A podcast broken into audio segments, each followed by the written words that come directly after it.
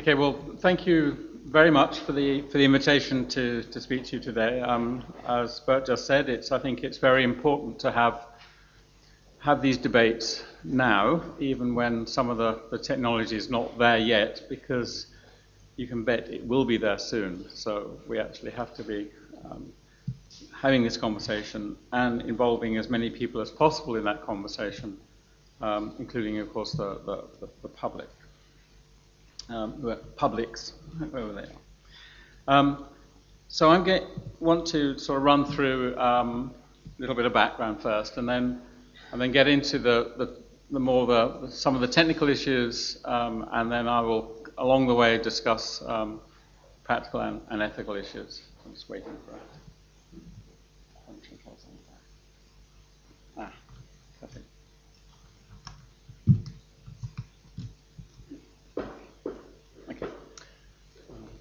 So, um, of course, um, humans have been manipulating genes in, in animals and plants for probably many thousands of years um, through selective breeding. And um, you know we've, we've done this for a, for a purpose because we want to have better better food, better companion animals, um, uh, many different reasons. Uh, and of course, during the same time, human genes and genomes have altered um, due to selection for specific traits, uh, which have been it was happened in response to, for example, changes in climate or in changes in, in food, such as uh, lactose tolerance. You can you can uh, plot how how uh, tolerance to lactose has um, increased in the human populations in particular areas over time. But this has been due to natural rather than artificial selection. And of course, um, all of this went on with uh, without any knowledge of genes and, and, DNA. So I want to first just give a, a just a little potted history of our ability to genetically alter animals, because this is sort of most relevant to, to, to, humans. So of course, in the in the early 1970s, uh, recombinant DNA came about, and, and that was with restriction enzymes, uh, DNA ligases, recombinant um, DNA techniques in bacteria, uh, and then, of course, DNA sequencing, uh, obviously important to be able to know what you are manipulating. And um, there were, of course, big debates around, around this time um, about uh, what should be done, uh, how, you would, how you should do it uh, in terms of recombinant DNA. There was the famous Asilomar conference, which, which um, uh, led to a moratorium. That moratorium was sort of probably useful uh, in a number of ways. It was probably more useful in terms of um, making sure that there were no laws passed in a hurry to stop things happening. Um, although, of course, it, what it did mean is that the, the, techniques were developed in a couple of labs in the US rather than, than everywhere, so it was a little bit restrictive. Um, anyway, almost every new technology uh, since 1973 has prompted a debate about the possibility of genetically modifying humans. Um, that uh, debate intensified, of course, with the birth of the first IVF baby, uh, Louise Brown, in 1978. Um, so, uh, around that time, or shortly after, we then began to have actually methods to manipulate uh, the genomes of of animals. And I'm focusing initially on mice, but this is uh, where most of the techniques first first started. But then they they're, they're used in, in many other uh, mammalian species, of course. So the first one really was transgenic mice, where you simply um, in, inject the DNA into the fertilized egg, into the, one, of, one of the pronuclei, fertilized egg. Uh, for example, of a rat, uh, mice carrying a, a rat growth hormone transgene, they're much bigger. Uh, this is um, a very useful technique. In fact, I still use it in my lab because it's a very practical for, for some types of question as a way of answering, answering particular questions. But it's really quite an inefficient method. And of course, the manipulation that you actually end up doing is very um, haphazard. So the gene you've introduced can integrate anywhere in the genome. It can cause mutations. It can hit other genes. Um, uh, its activity is not not uh, regulated correctly often. The, the next sort of way of doing this uh, came a few years later, and that's based on using very potent um, mouse embryonic stem cells which you can uh, culture, you can manipulate in vitro, you can alter genes, and then inject the cells back into the early embryo to end up with a, a chimeric mice and then transmit through the germline the, the genetic change you've introduced, and this is mice expressing uh, green fluorescent protein. Um, that again, uh, initially this was just sort of allowing you to do add things in a sort of random way. Um, coincident with this, all this, there was a better understanding of radiation and chemical induced mutations in mice uh, uh, and in cancer treatment, of course, in, in, humans. And there was the first beginnings of gene therapy uh, making use of viral vectors. So, again, this is using a viral vector to carry a, a particular gene um, into cells or, or, or people. Um, these are, uh, you know, can be fairly efficient because you're using a virus, which can be, can be a very efficient way of getting things into cells. But of course, it's, it's rather haphazard again because these can integrate at random. The control of the gene expression is, is often not very good. Um, it was uh, late 1980s when we were first able to start doing precise alterations of mouse uh, genomes, and that was using techniques generally referred to as gene targeting by homologous recombination.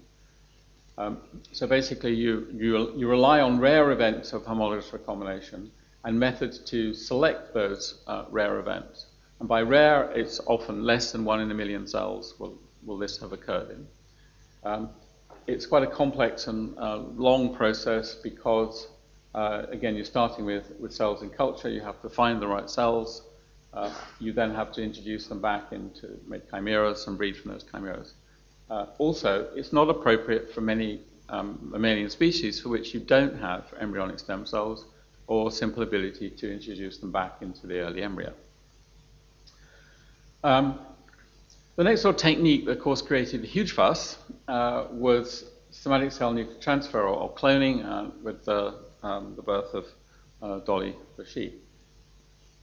Um, this um, is relevant because, of course, it's actually one of the, the main methods still used today of uh, manipulating the, the, genes or genomes of farm animals. So you can start with, for example, a, a skin cell do your um, genetic manipulation in culture on those, on those cells, um, and then you essentially clone from those by taking the nucleus of your somatic cell, putting it into an enucleated egg, and then allowing development to proceed.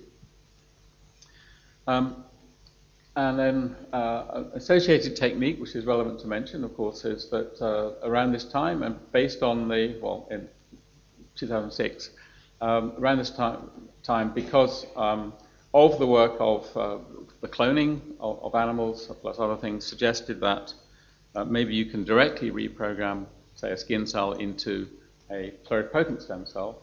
And this led Shinya Yamanaka to derive um, induced pluripotent stem cells, iPS cells, uh, which again, in the mouse, you, at least you can, you can do this. You can put these back into, into early embryos. Um, you can have these derived from, from humans in a patient specific way. So there's lots of advantages of iPS cells. Um, another method that was being developed in parallel, and I was going to spend a little bit longer on this deserves a whole slide because it's really, really very relevant uh, we're going to talk about germline modifications, is um, uh, so Ralph Brinster and his colleagues were able to culture spermatogonial stem cells from the testes of mice. So these are the, the cells that uh, will ultimately give rise to, to sperm in the, in the testis. You can culture these cells, you can manipulate them in culture, alter their genes, uh, and then reintroduce them back into a testis, and they will give rise to, to sperm, which you can use to fertilize eggs. Um, and this is, uh, has been mice uh, manipulated this way. This is just showing rat pups uh, expressing, again, green fluorescent protein that have been changed this way. The methods have worked in non human primates, so macaques. So the, the, these methods can work. And because now there's a lot of um, activity in my own lab is involved a little bit with this to see whether you can derive um, eggs and sperm entirely in vitro, beginning with, for example, patient-specific induced pluripotent stem cells. There's lots of good reasons for doing this research to try and um, uh, solve problems of, of infertility, for example. Um, but this obviously provides another route to get into the germ. So with each, each new method of manipulating genes in mammals, uh, the same questions have arisen about the possibility of using them to treat or avoid genetic disease, make designer babies, uh, practice eugenics. Uh, headlines get more and more horrible. Um, but always it's been possible for, for people like me, scientists, to say, this is ridiculous. The methods are far too inefficient and unsafe uh, to, to even contemplate applying these to humans. But at least two areas of science have now opened up these debates again. Um, so first of all, that's the, our ability to actually understand genes, genomes, and genetic variation in, in humans. So we now have many, many, uh, you know, thousands of, of human genomes, and we understand them a lot better than we used to. Uh, we still need to do more, but uh, we, we now know a lot about um, genes and diseases caused by genetic uh, mutations, for example. Um, uh, so we have that knowledge, so why didn't we use that knowledge to solve some of our own problems? That's how the argument goes. Um, as I say, we've had these methods since the early 1980s, but they were unsafe. However, now, uh, of course, we have these new um, precise and efficient means of altering DNA sequences provided by the methods of, of genome editing. Um, so this, these methods generally make use of endogenous DNA repair mechanisms. Uh, it most often requires uh, you have a, what some people refer to as molecular scissors, basically a, way, a nuclear, nuclease enzyme as a way of making a cut in the DNA, um, and often that will be a, a double-stranded cut. You need a mechanism again, some people refer to this as a homing device, uh, a mechanism to recognize specific DNA sequences that you want to cut. Um, these can be derived from DNA binding proteins, such as transcription factors, uh, or from uh, RNA, which can be complementary to the particular DNA sequence and bind to it. And if you want to make more than a simple mutation, then you need a, a template, usually a DNA template, which has homologous arms, so arms that are going to recognize um, sequences flanking the, the, the, part of the genome that you want to alter uh, to allow homology-directed repair. So uh, these slides are a bit complex. If you don't want to listen to the complexity, don't bother. It's just take the take-home messages that, first of all, um, so there are different methods of doing genome editing, uh, relying, which rely also on either um, proteins, which is the zinc finger nucleases, or tailins, tail nucleases. Um, these are sort of modularly designed in the lab uh, um, such that you, they, each little block recognizes a specific uh, um, set of nucleotides. Um, and then these carry uh, a nuclease, in this case FOC1, which makes just a one cut in DNA, so you have one, sorry, single-stranded cut. So you have to have two of these, uh, which adds to the specificity but makes it a little bit more complex. So these will cut the DNA at this site. Um, and then, of course, you have the RNA-guided genome editing, uh, particularly provided by uh, CRISPR-Cas9, which is the most commonly used uh, in, in, labs now. Um, so this relies on um, a guide RNA, uh, which you make complementary uh, sequence of about 20 nucleotides to the, the site that you want to, to cut. Um, and then the other part of the RNA essentially provides a link to the nuclease, which is Cas9, which can make a double-stranded cut in the DNA. Um, so the, everyone's got very excited about the CRISPR-Cas9, even though the other methods are, are, still fine and work and actually are being used in some clinical trials, as mentioned by Bert. Um, so the reason why we, we like CRISPR-Cas9 is because the components are very simple to make. Um, the guide RNAs, the, the, the, nuclease, and DNA templates. In fact, you can just order everything up. You don't even have to make them yourself. So, um, they're relatively simple to introduce into cells or into early embryos. Uh, they are highly specific. Um, at least they can be highly specific if you've done your research properly and, and uh, uh, tested things appropriately.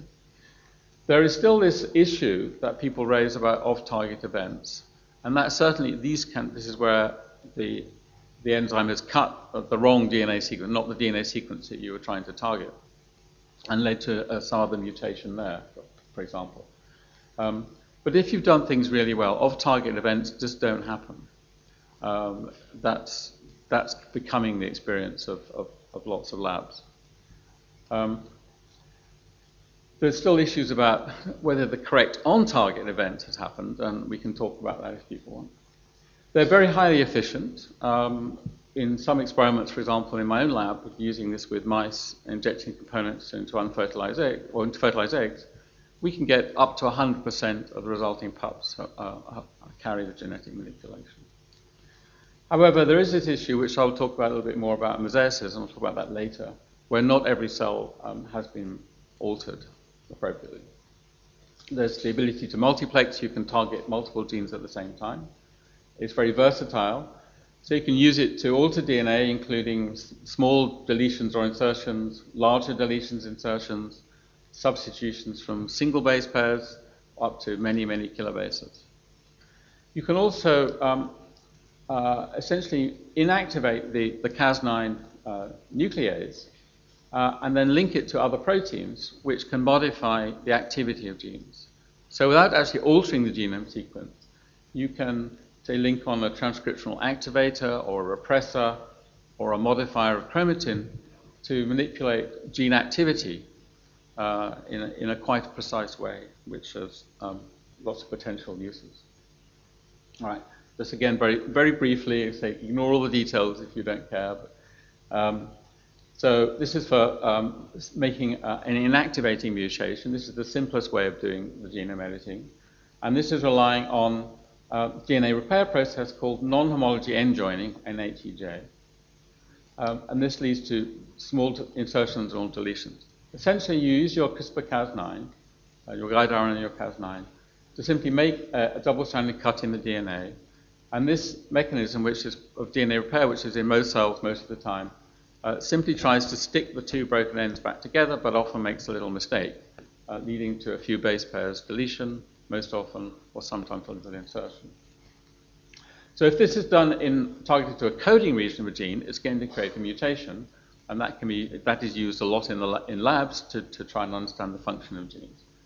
It can also be used in some cases, potentially clinically, uh, for example, with Duchenne muscular dystrophy, um, because you have lots of lots of exons, each coding a little block of the protein, and if you have a mutation that um, uh, basically is a nonsense mutation that stops the protein being made from that point. By doing exon skipping, uh, you can then end up with a, a, protein that is almost normal function. And so this is being proposed to use to treat somatically uh, Duchenne muscular dystrophy patients, for example. Um, to exchange uh, sequences is, the, of course, very, very useful uh, and potentially very important method. This relies on a different DNA repair mechanism called homology-directed repair. So in this case, you may use your, your guide RNA and your Cas9 to make your double-stranded break, but you've also introduced a DNA template which has homology to either side of the cut. Um, and this basically will allow um, uh, any sequence which is inserted in between to be uh, integrated or replace the, the one that's there already.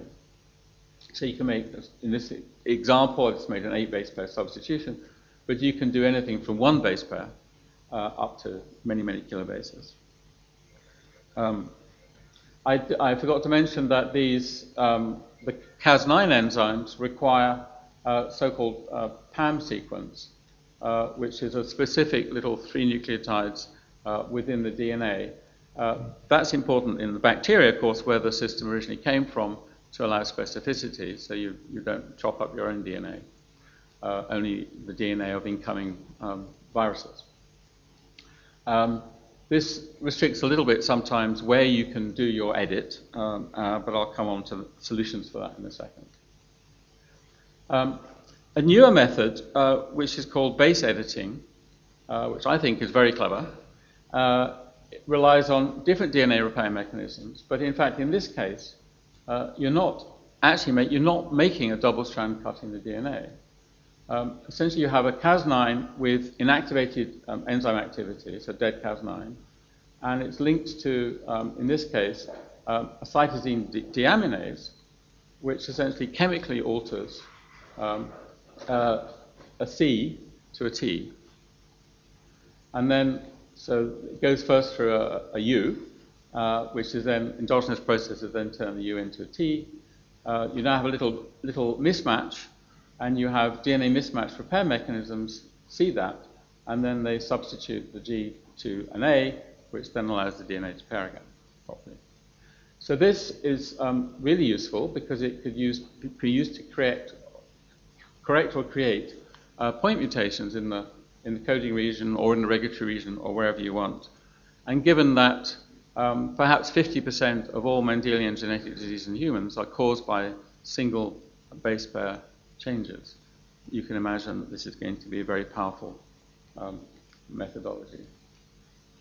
Um, David Liu, who's done the work on developing this, has, has managed to um, chemically engineer um, enzymes from scratch, basically, to allow uh, not just that the, the, first sort of transversion, which I showed you, which is a sort of normal, mimicking a normal process, um, but you can now also do AT to, to GC.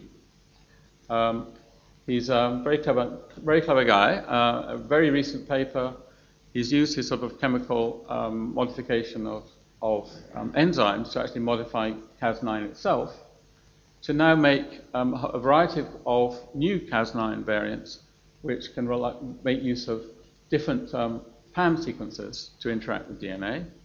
And so now uh, with this you can, and it's very efficient, um, perhaps even more efficient than the original Cas9. So it's the, the green bars here if people want to look at the details. So you can now target pretty much any site in the genome using these, these variants uh, very efficiently. So these methods are sufficiently precise and efficient that the old arguments um, may well no longer apply. Perhaps we can use these with, with humans. And as we know, they're being used um, in animals and in plants uh, to do all sorts of things. And I won't go into this because that's really, we're going to talk about that later in the meeting, I guess. Um, so, what about what can we do with this? Uh, this is my little disclaimer, right? Uh, I'd first like to stress that I would be failing my duty as a scientist if I did not suggest what might become possible with, the, with these new techniques. Um, these include some applications involving heritable germline alterations that might be achievable in the near future.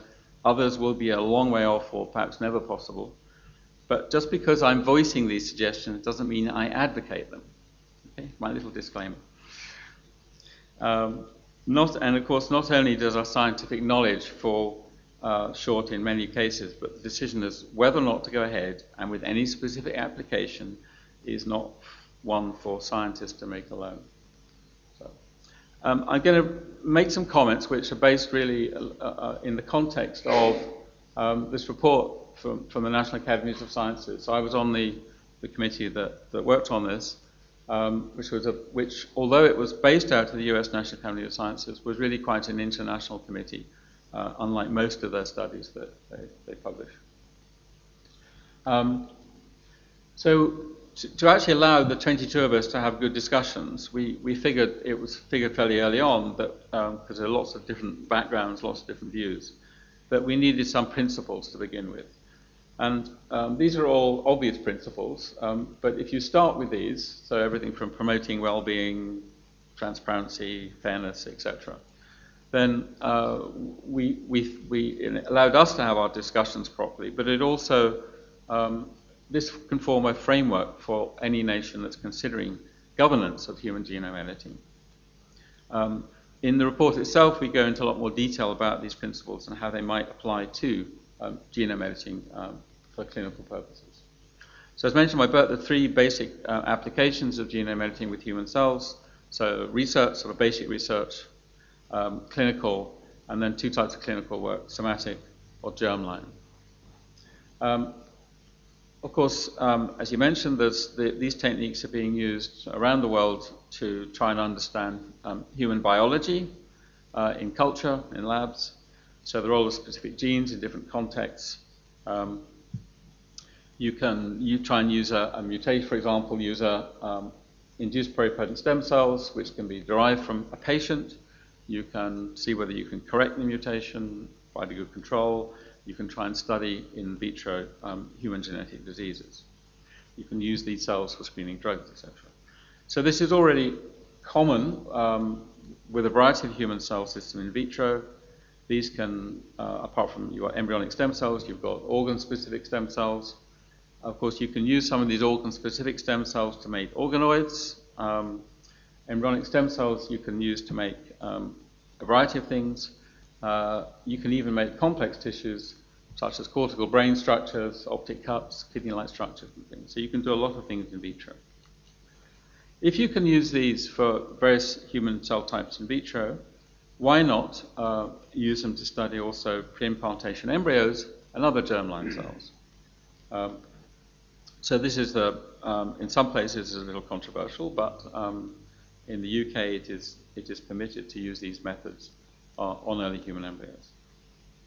Um, and so my, this is from my colleague Kathy Naikin at the, the Francis Crick Institute I work. And um, she's got into this basically because realizing that uh, most of what we understand about early human development is actually not based on human development at all, it's based on the mouse. Uh, yet we know that the mouse development is actually quite different from human development. They may superficially look similar at these very early stages, but the timing is different. Things happen much faster in the mouse. Um, if you look up, uh, um, certainly just after implantation, the embryos look really quite different. Uh, so um, the different shapes, uh, you have different um, organization of, the various layers of the embryo. Uh, you have cell types that are different. So in the mouse, you have these trophoblast giant cells, which are responsible for, in, of the, for the implantation itself and for then interaction of the embryo with the uterine environment. Uh, in the human, you don't have trophoblast giant cells. You have a completely different cell type called syncytial trophoblast. And, and, if you look at in detail in RNA expression, uh, you can see many, many, many differences between them, including in genes that we know are vital for uh, early mouse development. Some of these genes aren't active at all in the humans. There have to be different genes and pathways involved. And so that's what got her into to doing this. Um, of course, we know from um, human IVF that humans are really actually quite bad at making children.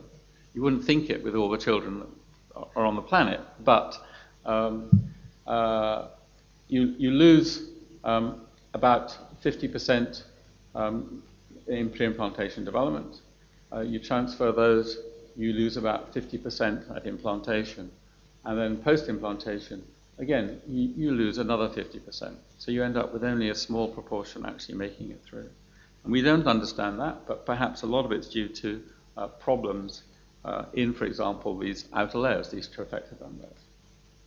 So this is Kathy, um, one of her blastocysts. The, the, green cells here are the inner cell mass. These are the, of the, the future embryo. Most of the embryo, of course, is, at this stage is or extraembryonic tissues. So she wanted to ask what's the role of a particular gene called OCT4, which we know is really important in, in mouse development. If you mutate the OCT4 gene in early mouse embryos, they make blastocysts, but then they fail. Um, and they fail because you don't get the derivatives of, you don't get these pluripotent um, cells in, in, the embryo. Um, just showing the embryo stages when she, she did this, she did a lot of work to make sure that the methods she was using were the most efficient possible before she started with the human embryos. Um, and basically, to cut a long story short, she found that uh, OCT4 is needed to reach the blastocyst stage.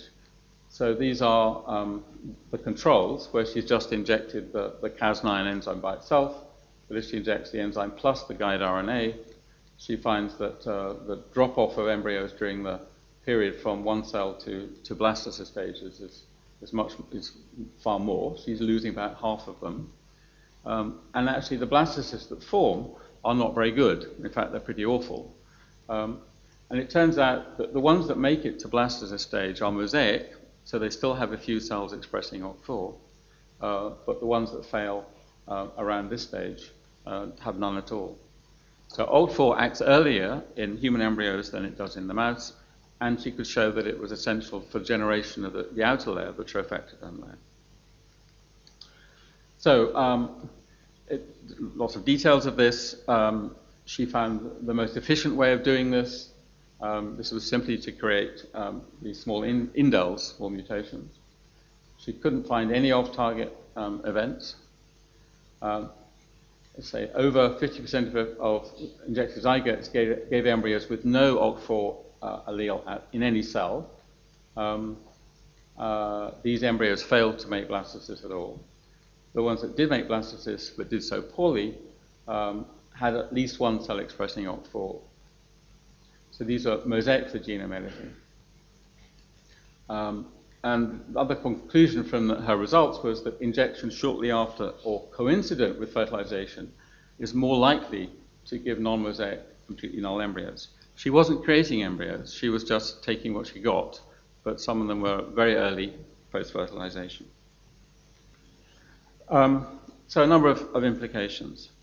Um, this was the first time genome editing had been used to study gene function in human embryos, uh, and it revealed an important function for this particular gene. Um, understanding genes in early development should advance our understanding of human biology. In turn, this knowledge could lead to improvements in stem cell biology, um, IVF treatment, um, perhaps help uh, understand some causes and prevent some causes of miscarriage. And then, of course, you could apply your knowledge uh, using other methods. You don't have to um, necessarily use genome editing to, for example, prevent, prevent miscarriage.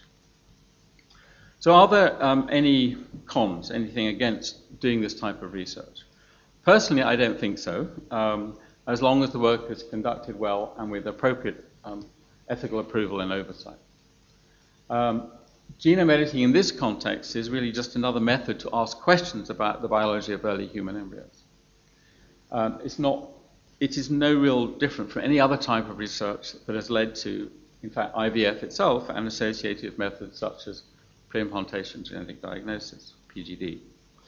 Um, Kathy's work, I think, was done extremely well and set the standard of how this type of research should be done. And that includes openness. So all along, she made her intentions, all the issues to do with obtaining permission to do the work, and all the data public as soon as it was reasonable to do so. Um, but what about some people still say, well, there are concerns. So first of all, it may be necessary to create embryos for research, something that's currently permitted in only, uh, I think, eight countries in the world. So most countries do not, that have regulation in this area, don't permit it. Um, however, it can be difficult to obtain uh, fertilized eggs or zygotes now from IVF clinics because most are cultured beyond um, early stages to see to try and choose the best that's developing. Um, it can be important to know exactly when fertilization took place for your experiment. Um, and it looks like to avoid mosaicism, the earlier you do it, the better. So why not introduce the genome editing components um, during uh, fertilization? Uh, and the most common method now used in in IVF labs is in, intracytoplasmic sperm injection, or ICSI. So it would be easy to do that. Uh, another concern is people say, well, it could lead to a significant um, increase in the number of embryos used for research. After all, there are many genes to study. Um, uh, that's one reason why it's important to share intentions as well as results. And there's a sort of campaign to try and link up all those who want to do this type of research uh, for that reason. More concerns, it might lead to an extension of the 14-day limit on embryo research, because of course the longer you can keep your embryos going, the more different things you can study. Well, actually, there's pressure to do that anyway, at least in the UK and other countries. Um, and of course, the other is the sort of slippery slope argument that improved efficiency and versatility of, of genome editing in early embryos for, the, for this sort of basic research may facilitate attempts to use the methods clinically to make um, heritable genetic alterations. But of course, actually, it would be unethical not to use the most efficient methods for research. So, um, uh, and then we're going to talk about actually, well, would it be wrong to make heritable um, genetic alterations? So, theory, I'm not going to spend much time on just to say that this is obviously this is already ongoing. On, ongoing. Um, uh, and there are a number of trials, I think about 15 trials now in different places in the US, in China, and uh, at least one being launched in Europe.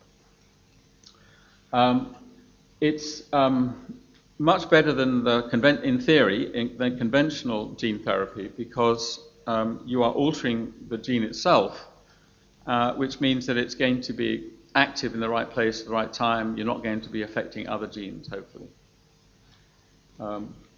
The two approaches of doing this, so there's outside the body, ex vivo, so you take cells out, like bone marrow stem cells, for example, um, and these can be edited, and these are already being used, for example, cancer treatments, so CAR T cells, or to try and treat patients with HIV.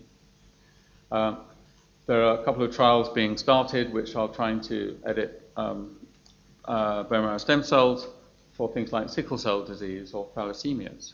So you can edit the cells outside the body and then put them back.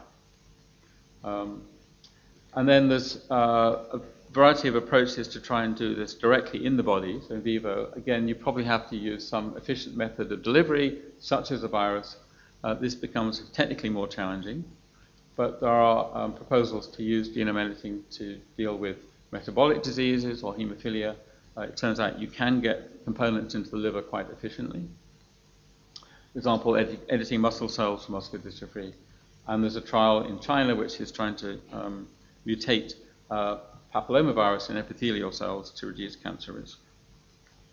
Um, I'm going to raise the thorny issue of enhancement now um, because, of course, you can do somatic, you can do enhancement using somatic um, genome editing. Um, so this is a, an important issue. So, of course, it's very hard actually to define really what you mean by enhancement. Um, um, so, this was our National Academy's report. We came up with this sort of definition making changes beyond ordinary human capacities or anything outside of treatment, prevention of disease, and disability. Um, there's, of course, significant public concern about fairness if this was available to some people uh, only, um, and also about creating pressure to seek out enhancement. So if you know the Joneses next door have it, why shouldn't I have it? And all these things. Um, but of course, many other types of enhancement are tolerated or even encouraged. Uh, better nutrition, education, cosmetic procedures, etc. Um, and then sometimes it is actually difficult to, to know whether you're really doing something that's a therapy, uh, so curing muscular dystrophy, versus becoming stronger than usual. Um, but it seems at the moment that the range of possible uses uh, of a, at least therapies that should be approved for enhancement seems rather uh, limited.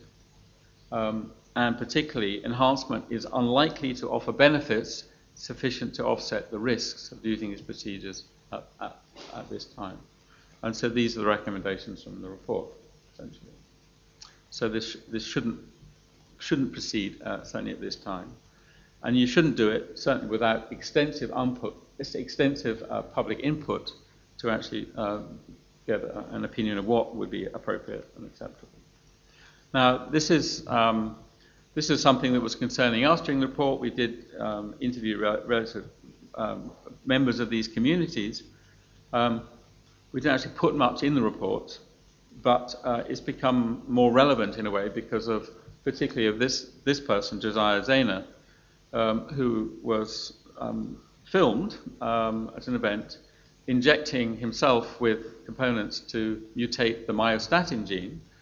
So if the myostatin gene is mutated, which occurs naturally in, in some cattle, breeds of cattle, uh, in, in, in people, um, then you get this double muscle phenotype. So you have very chunky animals or, or babies with this, with this mutation. So as he was injecting his arm, saying he wanted to get bigger muscles, um, this is so stupid, and you cannot believe it.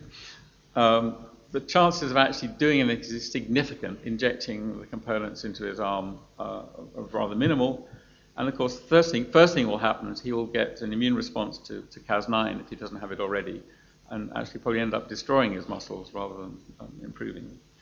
Anyway, he now regrets doing this, and um, so uh, um, hopefully his regret will stop other people doing it, but I doubt it.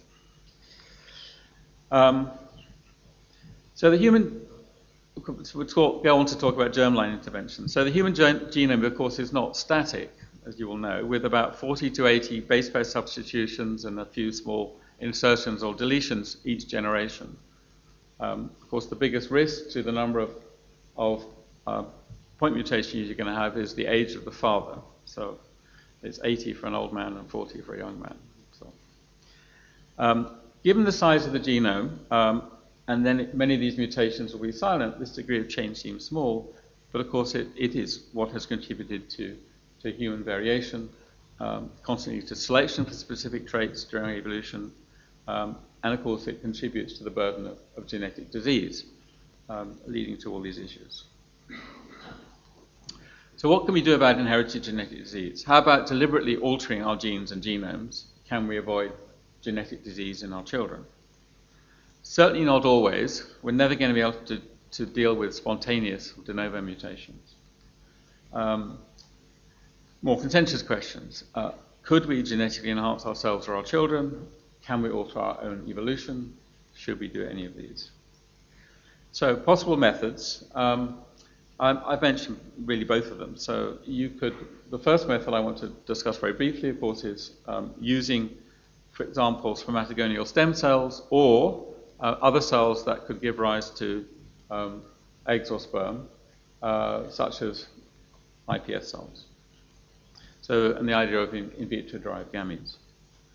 So, if you could do it in a stem cell type that you can grow efficiently, you could verify that you have the exact edit you want to have made before you then try and turn these into sperm or eggs and then embryos. Um, as I say, it's been done using spermatogonial stem cells in mice, rats, and macaques. Um, uh, and, it, and it definitely works. Uh, so, how about doing it with humans? The, the other method, of course, is to, as I mentioned with Kathy's work, is to directly introduce the components into the fertilized egg, um, perhaps so coincident with injecting the sperm. Um, in this case, it's going to be much harder to verify the edits. Uh, unless you know already that you're going to have about 100% efficiency, this seems uh, a little, you know, there's, there's a concern here. Um, so you could, of course, always check what you've got, you would think, by using something like PGD. Um, however, uh, if you have any mosaicism, then your PGD becomes unreliable because you don't know whether you're going to take an edited cell or an unedited cell from your early embryo. Um, but all three now um, main genome editing approaches have been used in early human embryos. So, as I mentioned, Kathy's work, that was just simply using the non-homology end joining me- mechanism. Um, uh, there's been several papers published out of China trying to use um, homology directed repair uh, one in the US, uh, which I'll mention again in a second. Um, and the base editing has also been used. The base editing actually is a really powerful method of, of doing genetic alterations because you don't have to worry about incorrect on target events. Uh, you're not making a double stranded breaking the DNA, so you don't have to worry about the other method, uh, the other m- mechanisms of DNA repair messing it up. So often, if we're trying to do, let's say, homology directed repair, you'll get the correct change in one allele, but the other one may carry a mutation that's been introduced by non homology end joining. With the base editing, you don't have to worry about that. It's a very precise way of things to work. Um, the methods are not yet safe to use, I will stress that. We still need to do more research. But it does seem inevitable that um, genome editing via either of these approaches will be made to work efficiently uh, and probably safely. Um, in fact, uh, Shoukhrat Mitalipov published this, this paper, high, high profile paper last um, autumn in or summer, um, which was using, he was reporting that he could get homology directed repair to occur with about 100% efficiency in human embryos. So no mosaicism. Um, now, there's some problems with this paper, and they still haven't been resolved publicly because uh, it's quite likely that they didn't actually have homology directed repair. They just had um, basically a large deletions, so they couldn't detect uh, the mutant copy of the gene because it just wasn't there. Um, and that needs to be resolved um, in, before we can understand really what happened here. But anyway, when might it be appropriate to use um, genome editing rather than alternative methods such as PGD uh, in, to deal with um, heritable mutations? Um, of course, there have been many issues that um, uh, have been raised about the possibility of altering human genomes um, in, in this way. um, people say, well, genetic changes may be inherited by the next generation, but actually that's not necessarily a bad thing, that's a good thing. Um, the multi generational risks, for example, well, but there could be benefits too. Um, the need for um, possible difficulty of long term follow up, that occurs with all sorts of interventions uh, that we, we have, that we do uh, on future children, if you like. Lack of consent by affected persons. Um, again, I think that's a red herring. Uh, we do all sorts of things and don't ask the, the, the, the fetus or the, the young child uh, whether they're happy with what you're doing to them. Um, the degree of intervention in nature. Um, nature's pretty bad. Uh, we can sometimes do better than nature, we think. Um, there's the issue about whether we, uh, the acceptance of children who are born with disabilities. Will this reduce our tolerance to, towards people who have disabilities? I don't think so. I think um, as techniques such as PGD have been introduced, which allows you to do all this stuff anyway, to, to select embryos without a genetic disease, is coincidence with our much better uh, acceptance of individuals with, um, with disabilities. Uh, and then, of course, the step towards enhancement for designer babies. We'll talk about that later. So, um, realistic possibility that's driven by thousands, the idea of thousands of inherited diseases. Um, let's talk about PGD just briefly. Um, so, PGD is is used clinically. Uh, it is not actually um, always very efficient. Uh, in fact, sometimes it's very inefficient, and women have to undergo multiple cycles to, in order to find uh, an embryo that's not carrying the, the genetic disease. That, um, also, some individuals find these, these methods unacceptable because you're, you end up destroying embryos. You're not saving an embryo, you're, you're, getting rid of embryos that you don't want. Um, and there are cases where they cannot be used to retain a, a, parental genetic connection, but avoid having a child with a genetic disease. So let's run through some of those. So there are rare individuals who are homozygous for a, a dominant version of a gene, such as Huntington's disease. Not many, but there are clusters where, where these, these do occur, and they blight families for generations because very frequent. Um, there are, of course, rare occasions where both parents are homozygous for a recessive mutation, there are some mutations that affect fertility. So, you, in fact, you have too few embryos, um, and patients um, have to go through multiple, multiple rounds of, of treatment to find disease free embryo, if ever.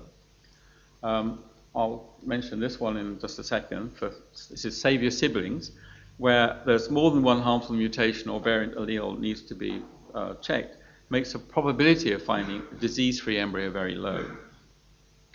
Um, some people argue that the genome editing methods may turn out to be much more efficient and perhaps more reliable than PGD. If that's the case, then you shouldn't do PGD. Um, and say some, for some people it's more acceptable because uh, you rescue the embryos, you don't destroy them.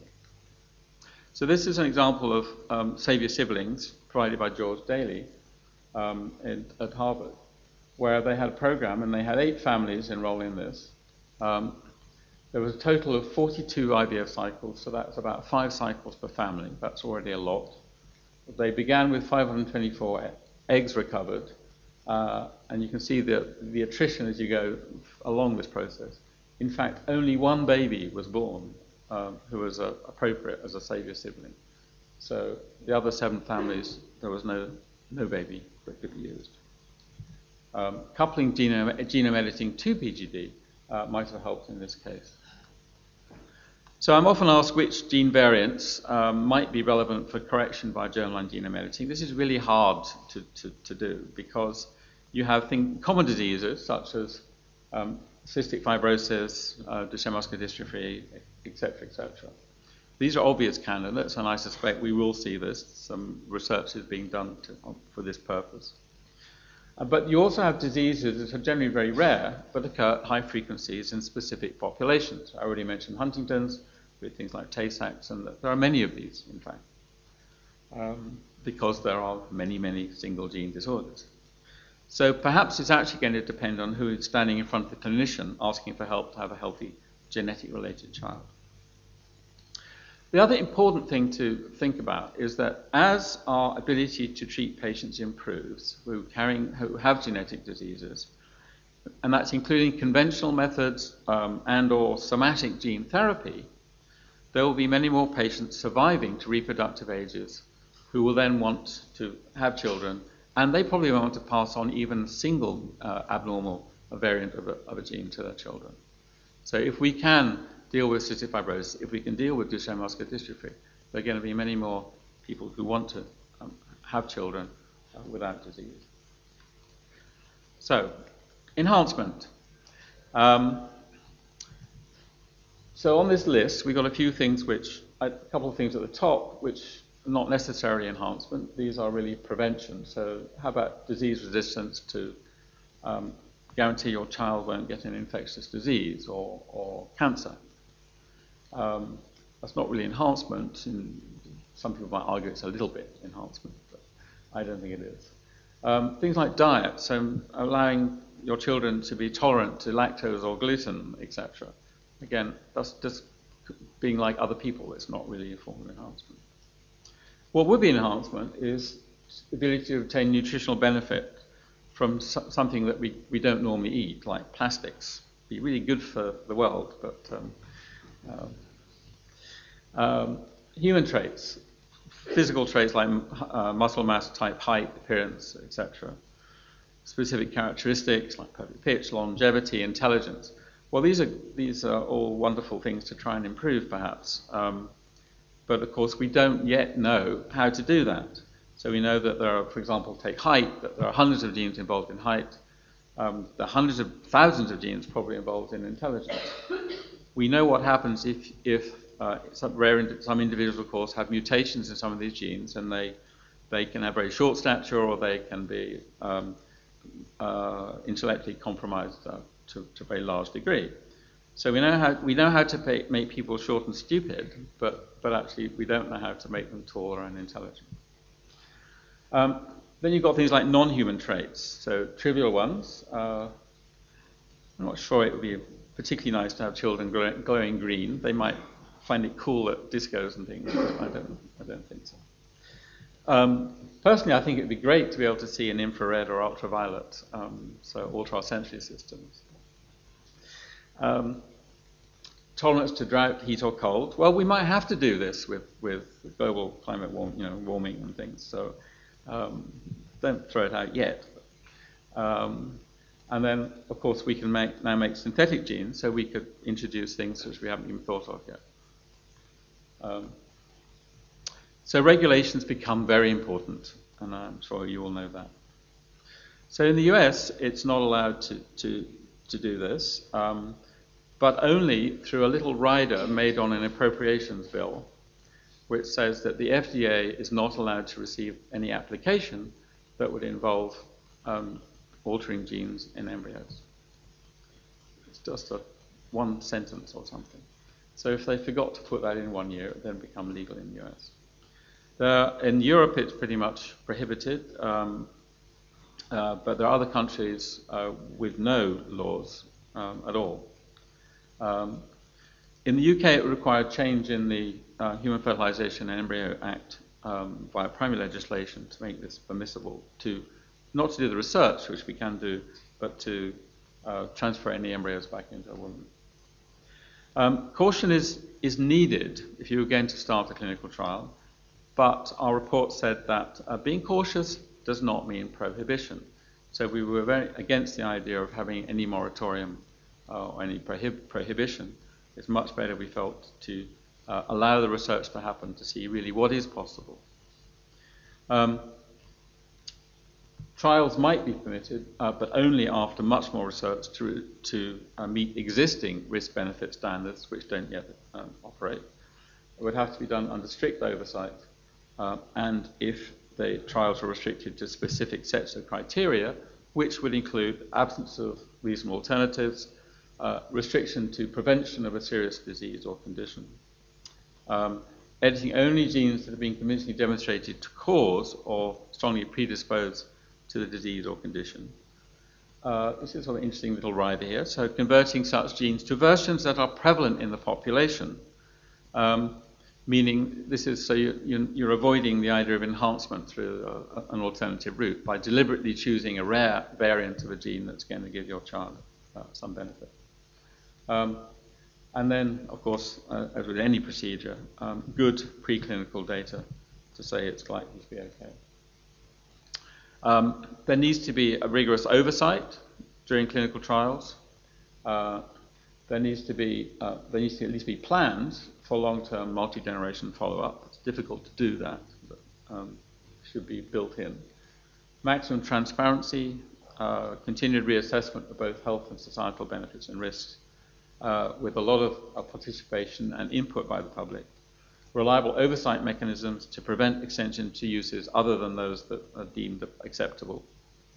Um, and in fact, we said that these, um, should, there should be no attempts to do such a, a trial for making a heritable germline change, genetic change, um, without uh, appropriate, uh, appropriate and robust regulations and oversight being uh, in place.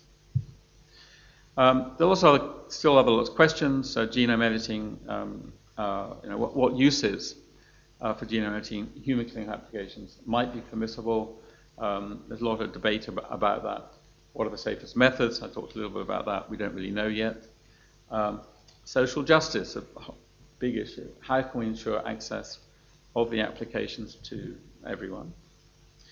Um, one that really worries me is this one. How can we avoid the problems associated with so-called rogue clinics offering unsafe, untested genome editing methods? Um, this is, that could be for somatic or, or germline genome editing. This is a problem that's, that, that's really hit the stem cell field in a big way. Um, there are many IVF clinics around the world, some operating in, in countries with, with almost no or no uh, regulation uh, it's very easy to say, well, give me another 10,000 and I'll make a little alteration in this gene for you. Um, how can we obtain good understanding of the views of patients and their families um, and not be swayed by dystopian views from science fiction? Um, and how can we have good regulation and oversight? Um, so, lots of things to address. This is what I mean. Most people's views of, of these sorts of things come from dystopian views from science fiction. Um, what's really important is to understand the views of patients and families of patients. Um, the Royal Society uh, was involved in this, trying to finish, just did a, um, a, public engagement exercise where we asked members of the public um, about their views on um, somatic and germline changes. They actually didn't distinguish them really. They thought they were both good. So um, it seems to be mostly ethicists who worry about the difference uh, more than the public. Okay. So anyway, I will stop there, just leaving that up.